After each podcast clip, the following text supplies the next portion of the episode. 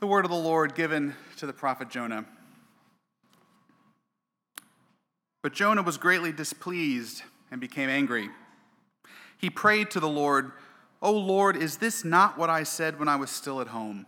That is why I was so quick to flee to Tarshish. I knew that you are a gracious and compassionate God, slow to anger and abounding in love a God who relents from sending calamity. Now, O Lord, take away my life, for it is better for me to die than to live. But the Lord replied, Have you any right to be angry? Jonah went out and sat down at a place east of the city. There he made himself a shelter, sat in its shade, and waited to see what would happen to the city. Then the Lord God provided a vine and made it grow up over Jonah to give shade for his head to ease his discomfort, and Jonah was very happy about the vine. But at dawn the next day, God provided a worm which chewed the vine so that it withered. When the sun rose, God provided a scorching east wind, and the sun blazed on Jonah's head so that he grew faint. He wanted to die and said, It would be better for me to die than to live. But God said to Jonah, Do you have a right to be angry about the vine? I do, he said. I am angry enough to die. But the Lord said, You have been concerned about this vine, though you did not tend it or make it grow. It sprang up overnight and died overnight. But Nineveh has more than 120,000 people who cannot tell their right hand from their left, and many cattle as well. Should I not be concerned about that great city? So, we are in our last week this morning in a series through the book of Jonah that we've called Rejected Grace.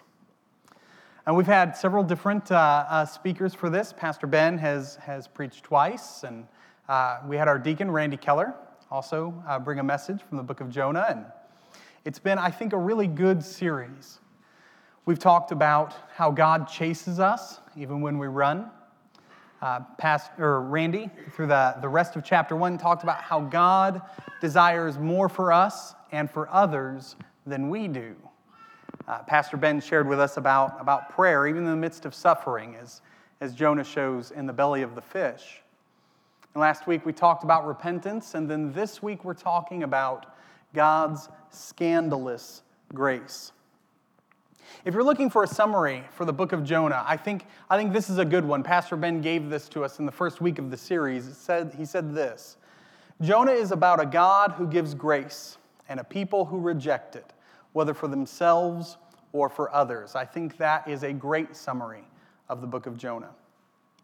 And so when I talk about scandalous grace today, that may sound odd. Why would God's grace be scandalous? Well, it's scandalous because it's scandalous because we feel like this sense of justice that we have, like we should be able to decide or determine when enough is enough.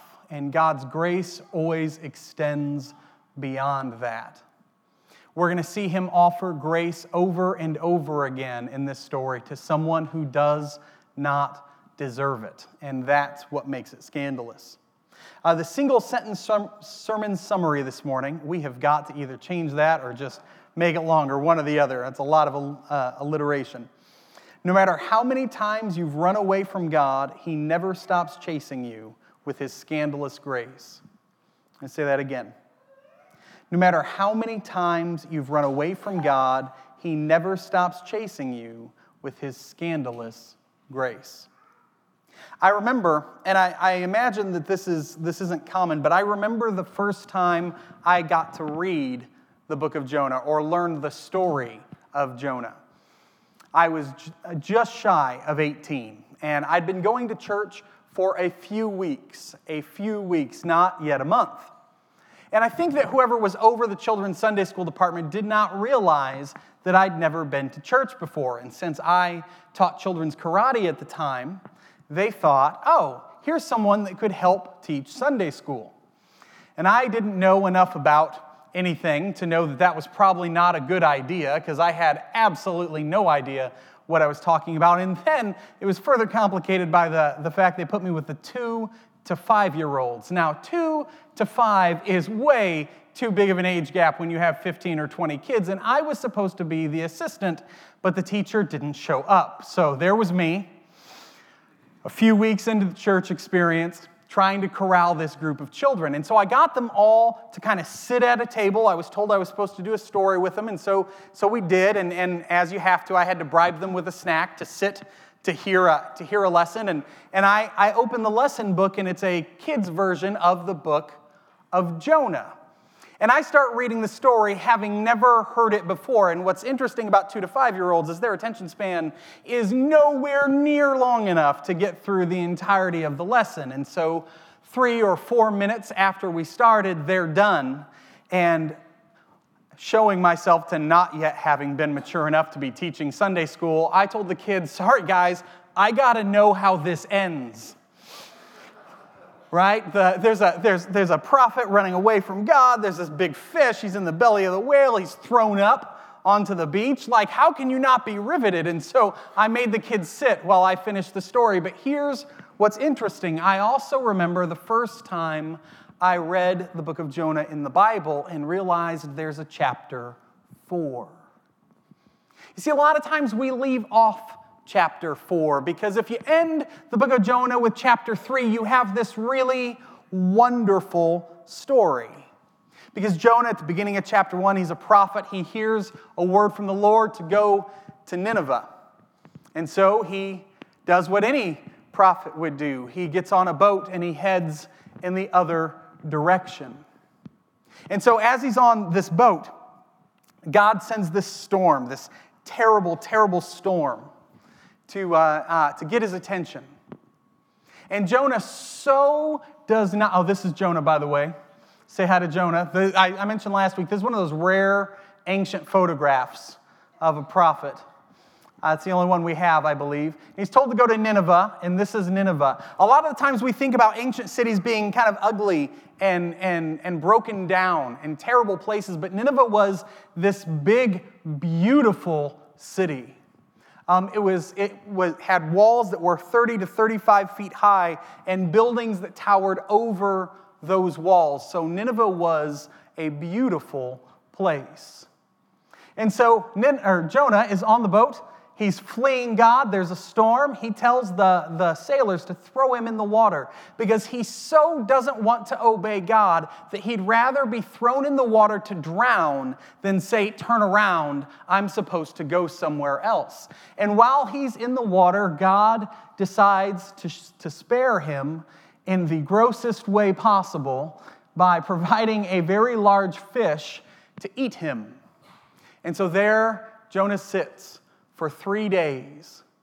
And then, of course, you know, we have chapter two where he repents. But his repentance seems to be this commitment to obey, but his heart isn't really in it. And so the fish then throws Jonah up on the beach, and God calls to Jonah again and says, Head to Nineveh. So, in our story today, or I'm sorry, our story last week, we had Jonah preaching right, through Nineveh. And, and he preached this really long, profound sermon, right? It's eight, Eng- it's eight words in English, but five words in Hebrew. It's so short, you have to add words to it to make it make grammatical sense, right? That's how short a sermon Jonah preaches. It's, it's, it's very likely the shortest sermon recorded in Scripture. And he says, 40 days until Nineveh is overturned.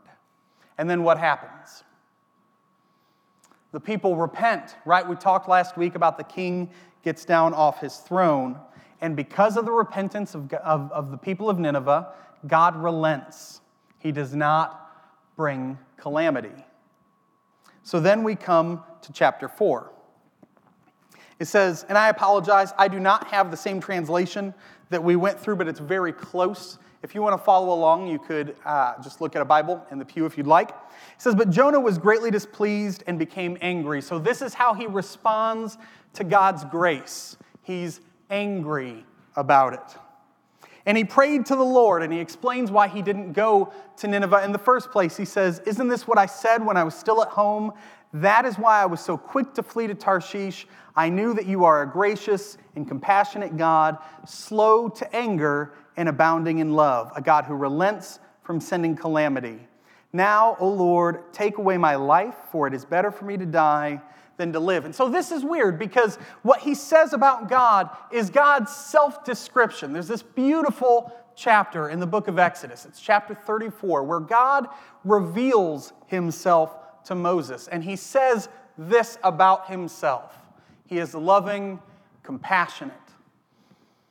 And, and Jonah knows that about him. And so he doesn't want to go to Nineveh because he doesn't want Nineveh to be forgiven. And then he does what every child does when they're angry he throws a fit. You might say, well, that's not fair. That's a bit of an exaggeration. No, no. You know the whole like when a person is, a child is really angry, they'll kind of cross their arms and they sit, right? And they won't move. Verse 5 Jonah went out and sat down at a place east of the city. He went out and planted. And God has even said to him in verse 4 the Lord replies, Have you any right to be angry? And this is another sign that things are upside down in the book of Jonah because over and over again we think about the times that we call out to God. We pray to God and He doesn't reply in the way we wish He would, right? We speak to Him and don't hear back. But here it's the opposite. God asks Jonah a question, and what's his answer? He crosses his arms and he sits. He doesn't respond. So, so God is trying to get the attention of this prophet, this wayward, broken, sinful prophet, and show him this flaw in his heart. And speaking to him doesn't get it done. So, so God kind of shakes things up. Outside of the city, Jonah made himself a shelter, sat in its shade, and waited to see what would happen to the city.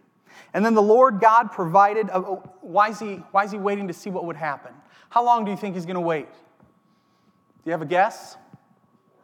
40 days. You see, you see, the Ninevites repented, but he prophesied that in 40 days Nineveh would be overturned, and so he's hoping that either they'd repent of their repentance, right? They'd, they'd, they'd turn back to their old ways, or he's hoping that God is just going to bring judgment on them anyway. He's so angry, he's ready to sit in the heat for a month to see if God will destroy the city. Then the Lord God provided a vine and made it grow up over Jonah to give shade for his head to ease his discomfort. And Jonah was very happy about the vine. It's interesting, this is the only place Jonah is happy in the entire story. There's a vine that provides him shade, and Jonah is happy. The Lord provided it, and then the Lord provides something else.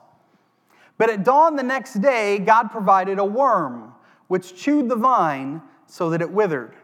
And then, when the sun rose, God provided a scorching east wind, and the sun blazed on Jonah's head so that he grew faint.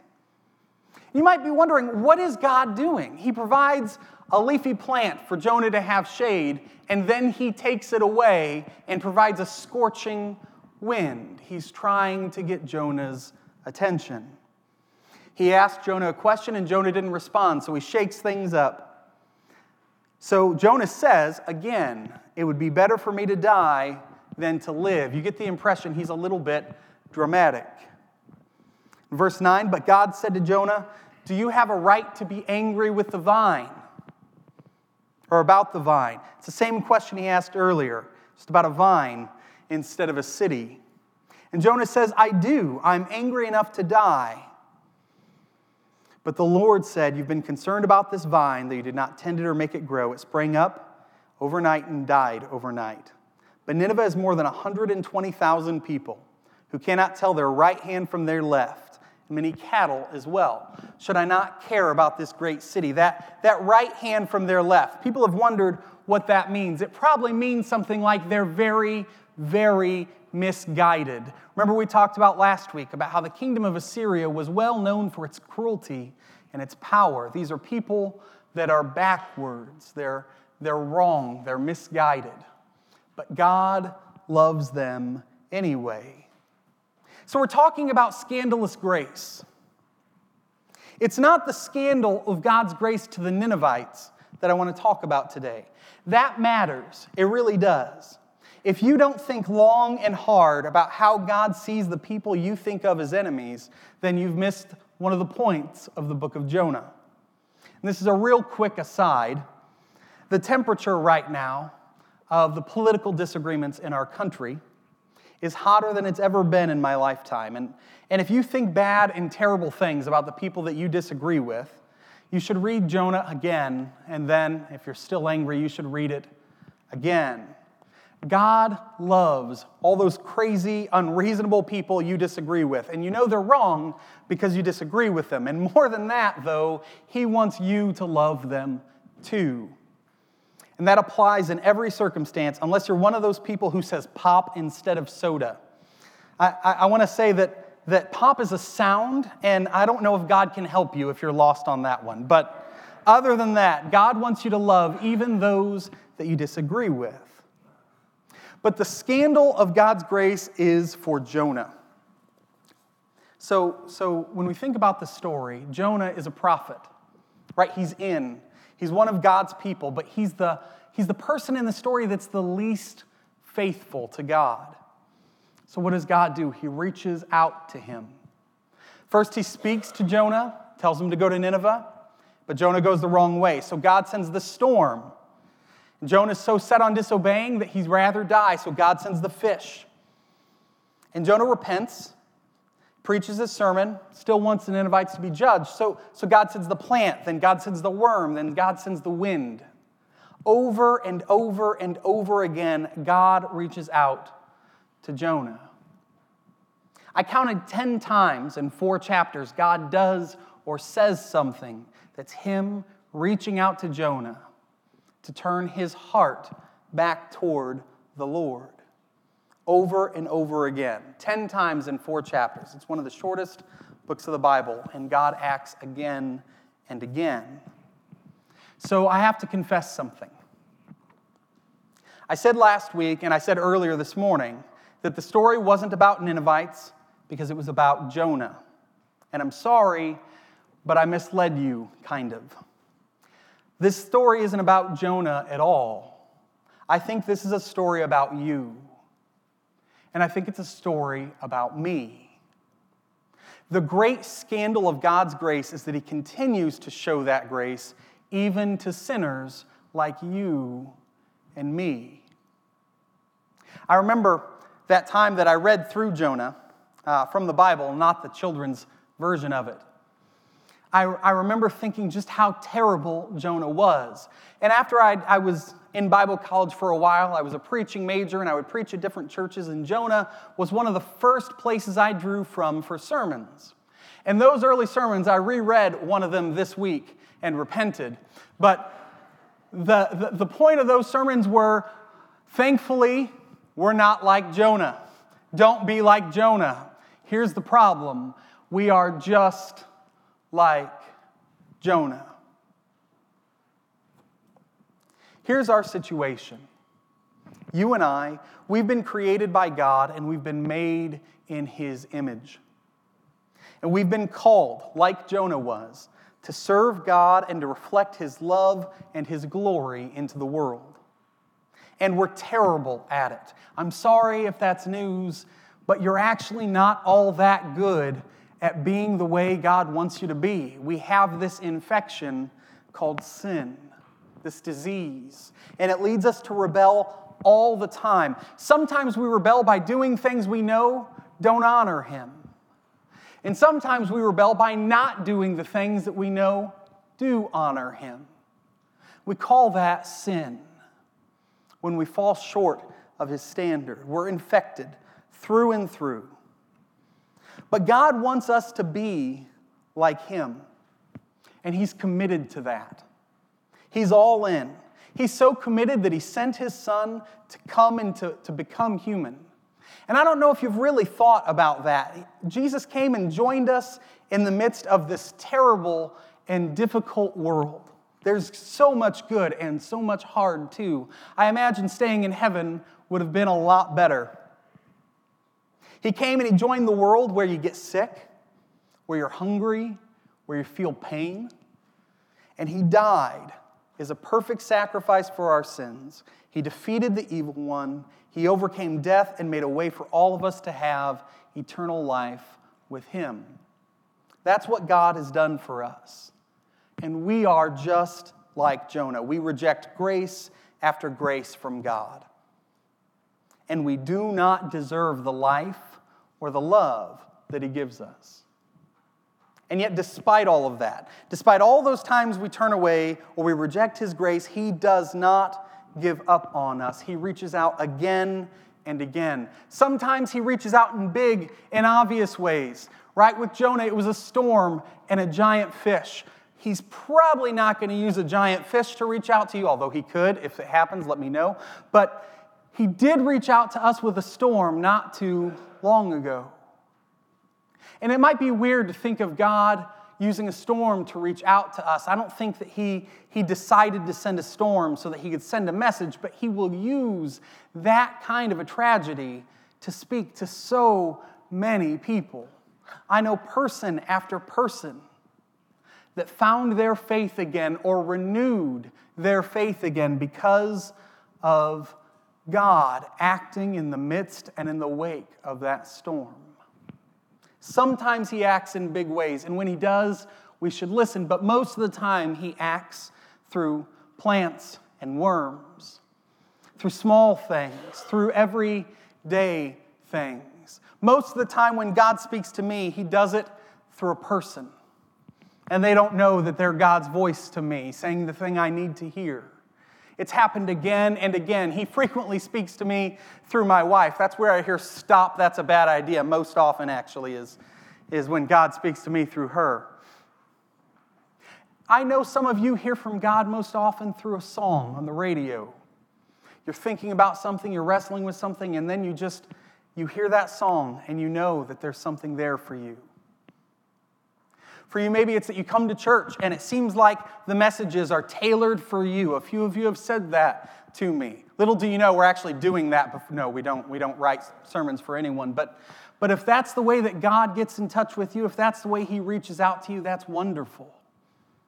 You need to figure out, you need to watch, you need to listen for God's way of speaking to you. And then God spoke to Jonah with words. He speaks to us with words too. Some of us receive those internal prompts, some of us very often, some of us very rarely. But we all have the Word of God. And He speaks to all of us frequently here. If we'll take a jump or a leap of faith and open it and be ready to hear from Him.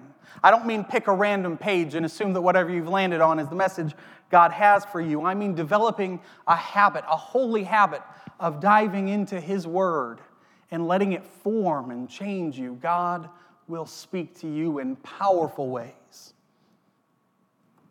God speaks, He reaches out through big things, through small things, and always through His Word. Now, I'm not sure where you are this morning, but I, I want you to remember to look for the ways that God is reaching out to you, whether it's through storms and giant fish, through plants and worms, or through His Word. And I want you to remember no matter how many times you've run away from God, He never stops chasing you with His grace. Now, maybe right now you're on fire, and that's great. I want to encourage you, like we talked about last week, if that's you, tend that fire. You've got to nurture that fire. You've got to keep that passion of your heart ignited and look around you to see where God is at work, to ask how you can join Him, how He can use you, and how in the midst of that He wants to change you. Or maybe you're struggling. You feel like your faith has gone stale. I want you to know that that's okay. Almost all of us go through those periods, some for short times, some for long ones. But I want you to know that even in the midst of that, God is no further away from you than He is at any other time. He's there, He's working in and around and through you all the time. You need to know that He will never give up on you. You have not done something so wrong, He can't forgive it. You have not turned away so many times that he's lost his patience. He loves you more than you have ever loved anything and will never give up on you.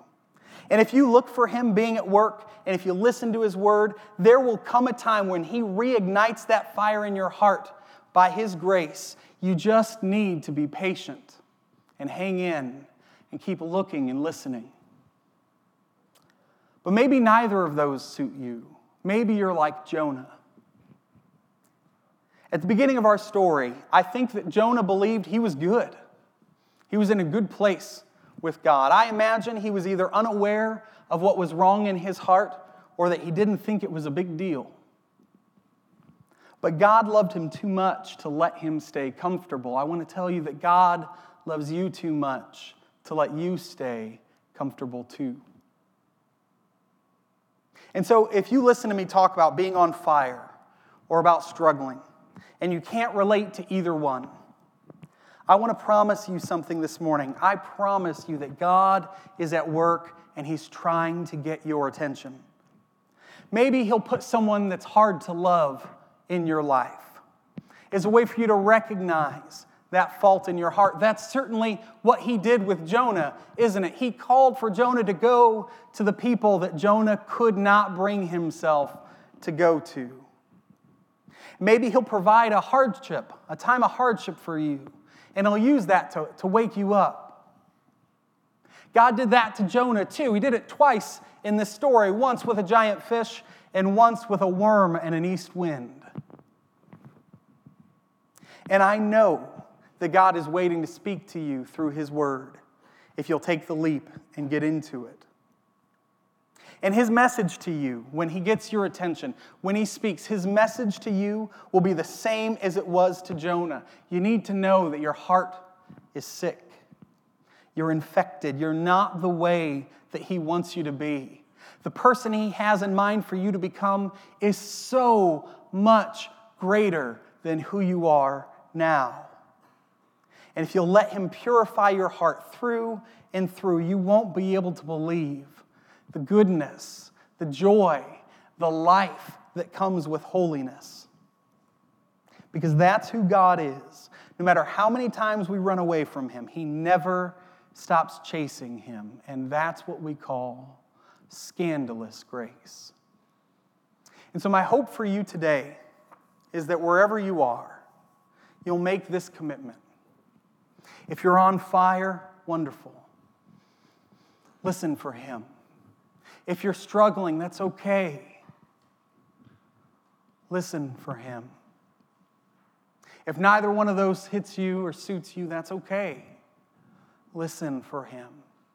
Because what He wants for you is so good, so rich, so full, so wonderful that you don't want to miss the times He reaches out to drag you along to make you more like Him. Let's pray. Father God, we come before you so thankful for your blessings. Lord, we know that we reject grace from you. Lord, we do it for those that we don't feel like deserve it. We think there's no way you could use or love them. Sometimes we believe that about ourselves too. At other times, Lord, we just feel like we're in a good place and we don't need to listen. We don't need to respond. We don't need to look for you. Lord, we repent of that. And we ask for you to grab hold of us and change us, Lord. Sanctify us. Make us more like you. God, we pray that as we read the book of Jonah, as we read the rest of Scripture, as we look at the people and situations in our lives, that we would remember how prone we are to rejecting the opportunities and grace you send us, that we'd be convicted, and that we'd commit anew to you. We pray all these things in your Son's holy and precious name. Amen.